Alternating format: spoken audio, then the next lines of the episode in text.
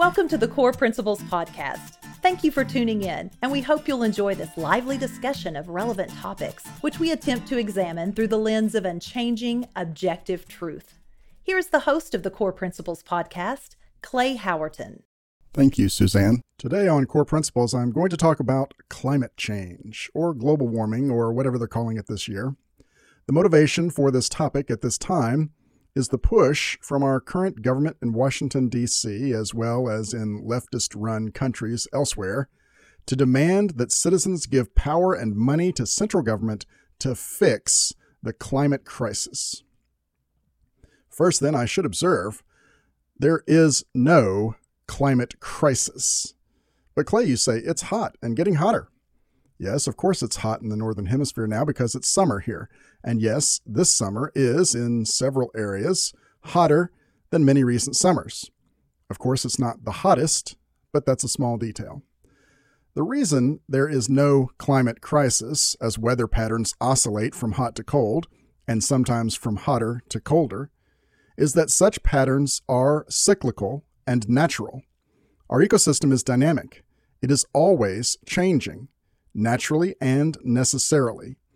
God designed it that way, and if it weren't exactly, precisely, specifically as He designed it, then we would perish. You know, or should recognize, that climate alarmists don't merely claim that the weather within our climate changes, but they claim that the reason such changes occur is that humans cause it. That's a big lie and must be rejected. Our contribution to the changes in weather and in climate are as minuscule as our relative size in this solar system, within this galaxy, within the universe. We can't change the weather, and we certainly can't change the climate. We can, and should, be good stewards of the resources God has given us. But we must not imagine that we can be the perfecters of His creation. That is beyond hubris. It is literally satanic insofar as it was a claim made by Satan in his war against God. Anyone curious about that observation that humans don't and can't cause climate change can do a little observation of their own. Check out the changes in climates and temperatures on planets where we humans don't reside. Now, I suppose you may credibly claim that you lack the resources to make such observations, but we don't have to make them personally and directly if we can find a trustworthy resource. If you consider the National Aeronautics and Space Administration a trustworthy resource, then here's some NASA observations published at nasa.gov from their Ames Research Center in an article they titled A Gloomy Mars Warms Up. Just a few excerpts. Quote, for the past 30 years, NASA scientists have been using high tech satellite equipment to study Mars. It appears a slight change in the planet's surface luster has caused its temperature to rise. To determine the extent of surface changes on Mars, scientists took images from the Viking, which was launched in 1975, and the Mars Global Surveyor, 1996, satellite missions and mapped them into a climate model developed at NASA Ames Research Center.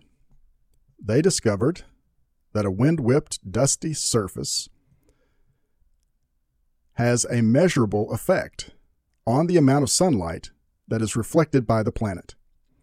The results of this research show that an increase in darkened surface areas may account for a rise in the surface air temperature of the planet. The increase in surface air temperature is similar to climate variations seen on Earth. Unquote. So I suppose that the Martians should give money to Al Gore and Joe Biden to fix that problem. That is what those con men are trying to sell you. Except that they're not joking. They actually demand you give them and other Democrats money and power. Now, having mentioned Al Man Bear Pig Gore, I should point out that his inconvenient truths are false, but not just Gore, because if it were only him, we could simply laugh at how ridiculous and worthless he is. Unfortunately, there are many people who believe climate alarmism and are also demanding action on climate. listen carefully. Anyone who demands action on climate, yet who continues to exhale carbon dioxide, which they blame for whatever climate alarmism they're pitching, should be ignored as a hypocrite and a liar. They should never be allowed to have any influence nor any say in anything, ever. To prove they are all spouting nonsense, I'll just review some headlines that summarize some of the things they have been claiming for decades. You need to know they are wrong, whether they are lying or whether they're simply ignorant. Don't buy what they are pushing and don't give them any influence or power. Let's start with an article published in the Salt Lake Tribune on 17 November 1967 which was written by a Los Angeles Times writer named George Getz. It was titled Dire Famine Forecast by 75. And that's 1975, kids. Quote It is already too late for the world to avoid a long period of famine, a Stanford University biologist said Thursday. Paul Ehrlich said the time of famines is upon us and will be at its worst and most disastrous by 1975. He said the population of the United States is already too big, and that birth control may have to be accomplished by making it involuntary and by putting sterilizing agents into staple foods and drinking water side note, or messenger RNA vaccines for a 2026 sample. Resuming the quote, and that the Roman Catholic Church should be pressured into going along with these measures of population control. Unquote. Now, of course, people were to blame for the changing climate that would cause those famines, and people were also to blame for creating more people. So Ehrlich's solution was to terminate lots of people, or at least prevent them from ever being conceived. We didn't do what he suggested in the United States then, but in the meantime, China did. China was already communist or leftist, and as leftists get more control in the United States, you can be sure they would follow China's lead on lots of wicked things. Leftism is tyranny, and tyranny is evil. Don't fall for it. Obviously, of course, the prediction of dire famine was false. Next, from the New York Times on Sunday, the 10th of August, 1969. Quote The trouble with almost all environmental problems is that by the time we have enough evidence to convince people, you're dead. We must realize that unless we are extremely lucky, everybody will disappear in a cloud of blue steam by 1989. Wow, that was the prediction published in the New York Times. So I'll ask those listeners who were alive in 1989 Did you disappear in a cloud of blue steam caused by climate change? If not, then you might do well to discount the claims made by climate alarmists. Next, we go to the Boston Globe on Thursday, the 16th of April, 1970. We're going to start seeing a trend in the climate alarmism, and it's tipped off by this headline quote, Scientists predict new ice age by 21st century. Air pollution may obliterate the sun and cause a new ice age in the first third of the next century. That's now, by the way, listeners. Continuing the quote If the current rate of increase in electric power generation continues, then the demands for cooling water will boil dry the entire flow of all rivers and streams of the continental United States. Unquote. Wow. So, We've not only all frozen to death by now, but every river and every stream in the 48 contiguous United States are all bone dry because we use too much electricity.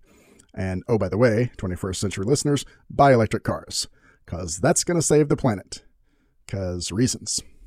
Also in 1970, published in the Redlands, California paper, ironically called Daily Facts, our old buddy Al Gore, oops, I mean uh, Paul Ehrlich, who was Al Gore before Al Gore was Al Gore, returns with these declarations of settled science. Quote, the oceans will be dead in less than a decade. America will be subject to water rationing by 1974 and food rationing by 1980. Unquote. Well, there you go. If the oceans actually died not later than 1980, then perhaps you should give some credence to the climate alarmists. But if the oceans still have any living creatures in them, then you should recognize climate alarmists are full of nonsense. The Washington Post advised us on the 9th of July, 1971, that a new ice age was coming in 50 to 60 years. They quoted a Columbia University and NASA scientist who advised that fine dust we put into the atmosphere could block out the sun, and thus the next ice age would begin by about 2021. Now, as noted at the beginning of this episode, it is a particularly hot summer in the Northern Hemisphere, so I think we can agree that this scientific projection from the Washington Post was bunk. I have a copy of a letter on letterhead of the esteemed Ivy League school, Brown University, dated December 3, 1972, and it's addressed to the President, the White House, Washington, D.C. It advises the President of a recent conference back in 1972 with 42 top American and European investigators, and it says, quote, the main conclusion of the meeting was that a global deterioration of climate by order of magnitude larger than any hitherto experienced by civilized mankind is a very real possibility and indeed may happen very soon. Unquote. Their conclusion was we'd be in the next ice age soon, and it will be worse than the previous ice ages. By the way, the fact that there were previous ice ages and that then things melted and warmed up, is actual scientific proof that climatological patterns in our dynamic ecosystem are cyclical. Speaking of our scientist friends from across the pond, let's not leave them out. This headline was in the United Kingdom publication known as The Guardian on Tuesday, the 29th of January, 1974. Space satellites show New Ice Age Coming Fast. By the way, in that article of doom in The Guardian, they cite research published by the University of East Anglia. If you have heard of the University of East Anglia, it may be because of the scandal they had a little over a dozen years ago, in which we learned that folks there fabricated data just to support a pre planned narrative. In other words, climate science is riddled with scams and should be viewed skeptically. Here's how Reason magazine reported on the scandal on the 1st of December 2009. Headline The Scientific Tragedy of ClimateGate. Subhead Can climate change science recover from the damage done by leaked emails?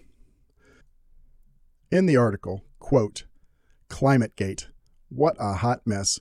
Researchers at the Climatic Research Unit at the University of East Anglia and their colleagues around the globe may have fiddled with historical climate data and the peer review process to ensure that publicized temperature trends fit the narrative of man made global warming. Then they emailed each other about it. Unquote. And by the way, it's not that they may have, they absolutely did. Yes, dear listeners, even scientists can produce fake news. There is a prescribed narrative, and unscrupulous charlatans lie constantly to convince you to give money and power to wannabe puppet masters. We must all be very discerning and not just believe whatever anybody says. On the 24th of June, 1974, Time magazine published an article titled Another Ice Age, which read in part, quote, Telltale signs are everywhere, from the unexpected persistence and thickness of pack ice in the waters around Iceland to the southward migration of a warmth loving creature like the armadillo. Unquote. Now, flash forward to 1978. For several years, these dire predictions of global cooling and the next ice age have sought to terrify the population. And the New York Times assured everyone on the 5th of January 1978 there was no end in sight. Headline International team of specialists finds no end in sight to 30 year cooling trend in Northern Hemisphere. Well, that punchline of doom by the New York Times was enough, apparently, to change the trend from global cooling to global warming. For those paying attention to actual observations throughout recorded history, you'll already know that climate patterns in our dynamic ecosystem are cyclical and they have trends of rising and falling temperatures over time for decades, in addition to the obvious seasonal trends. But those natural, necessary phenomena don't help would be tyrants convince you to give them power over you, nor to give them your money. So, they have to keep spouting their idiotic nonsense that boils down to a declaration that whatever the trend is now, that shall be the trend forever, or at least until it kills us all. Giving credibility to such charlatans is foolish, and giving money and power to them is outrageously damaging. Since the trend did naturally shift again from cooling to warming, the climate alarmists shifted gears and pretended they had never said anything other than we were all going to perish because of global warming rather than global cooling in the next ice age. We in Oceania have always been at war with East Asia and never with Eurasia. Monday, December 12, 1988, in the Lansing State Journal. Quote, Prepare for long, hot summers. If you liked last summer's record temperatures, you're going to love the 1990s. If we don't cut down on carbon dioxide in the atmosphere, temperatures in a few decades will be 6 to 7 degrees higher than they are today. Washington, D.C., for instance, would go from its current 35 days a year over 90 degrees to 85 days a year. The level of the ocean will rise from 1 to 6 feet Unquote. Fact check. The number of those referenced hot days in DC peaked in 1911 and on average have declined ever since. That is, of course, a trend and does not represent every individual year. Not to be left out, our friends down under got into the new global warming hysteria by declaring in the Canberra Times on Monday, the 26th of September 1988, that the Indian Ocean nation of Maldives, along with 1,195 other islands, would be completely underwater by about 2015. Quote, but the end of the Maldives and its 200,000 people could come sooner if drinking water supplies dry up by 1992 as predicted. Unquote. Fact check Maldives drinking water supplies did not dry up by 1992 or ever thus far. Fact check Maldives still exists. However, the former president of Maldives, Mohammed Nasheed, made this prediction in 2012 quote, If carbon emissions continue at the rate they are climbing today, my country will be underwater in seven years. Unquote. Fact check as of 2019 and as of 2022, Maldives is not underwater and is not under any such threat of being underwater. People weren't giving enough power, authority, and money to central governments as a result of the climate alarmists bleeding, so the con men got more aggressive. By 2008, we got stuff like this from the Associated Press. Headline We're toast. Quote In five to ten years, the Arctic will be free of sea ice in the summer. Unquote. On December 14, 2008, Al Gore predicted the entire polar ice cap would be gone within five years. Fact check Al Gore was full of garbage. But Al Gore isn't the only prominent person to make an absolute fool of himself for his entire worthless life. In July of 2009, Prince Charles said there were only 96 months to save the world by cutting capitalism and consumerism. Observers can easily see that Prince Charles was as idiotic as Al Gore, but Charles also let the cat out of the bag about what many climate alarmists are actually all about communism or socialism. When the Paris Climate Accords were negotiated, they exempted the world's worst polluter, China, and they focused on the world's best environmental steward, the United States. Why? Because China is already communist, but the United States still stubbornly clings to liberty.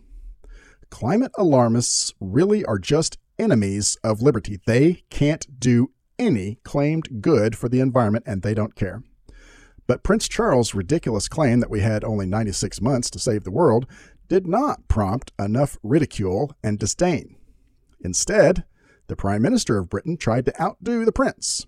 The UK Independent reported on Tuesday, the 20th of October 2009, that Prime Minister Gordon Brown said, We have fewer than 50 days to save our planet from catastrophe.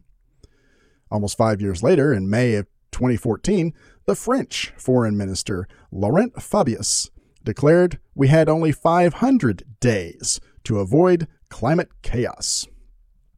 And that precious nitwit, Representative Alexandria Ocasio Cortez, communist from New York, established her own doomsday clock, as reported in the USA Today shortly after she took office. According to her, the world will end on the 21st of January in the year 2031. Because of climate change, of course. The website timeanddate.com, by the way, has a handy Alexandria Ocasio Cortez doomsday countdown if you ever want to see the number of days, hours, minutes, and seconds until, according to her, Earth ends. Meanwhile, what do all the climate alarmists demand? Well, generally, it's to give money and power or authority to the central planning geniuses in the federal bureaucracy. Those folks who cannot run any aspect of the administrative state effectively or efficiently are going to literally save the planet if only you'll give them lots more money and power. If you are inclined to give them anything but a kick out of office, you're being a danger to yourself and others. Please refrain from doing that or else please refrain from voting. But I know listeners to this program do not buy their garbage. How do we defend liberty against these communists? The solution is truth. Objective reality exists and must be championed. Please try to counter their lies with truth. Core Principles Podcast is produced in Paducah, Kentucky by Real Productions. Music is by Leight July. L E I G H T July. You can find her music on all streaming services or at leightjuly.com. Thank you for joining us today for this episode of the Core Principles Podcast. Please visit core.buzzsprout.com for more information and please share with your friends. We look forward to visiting with you again on our next episode.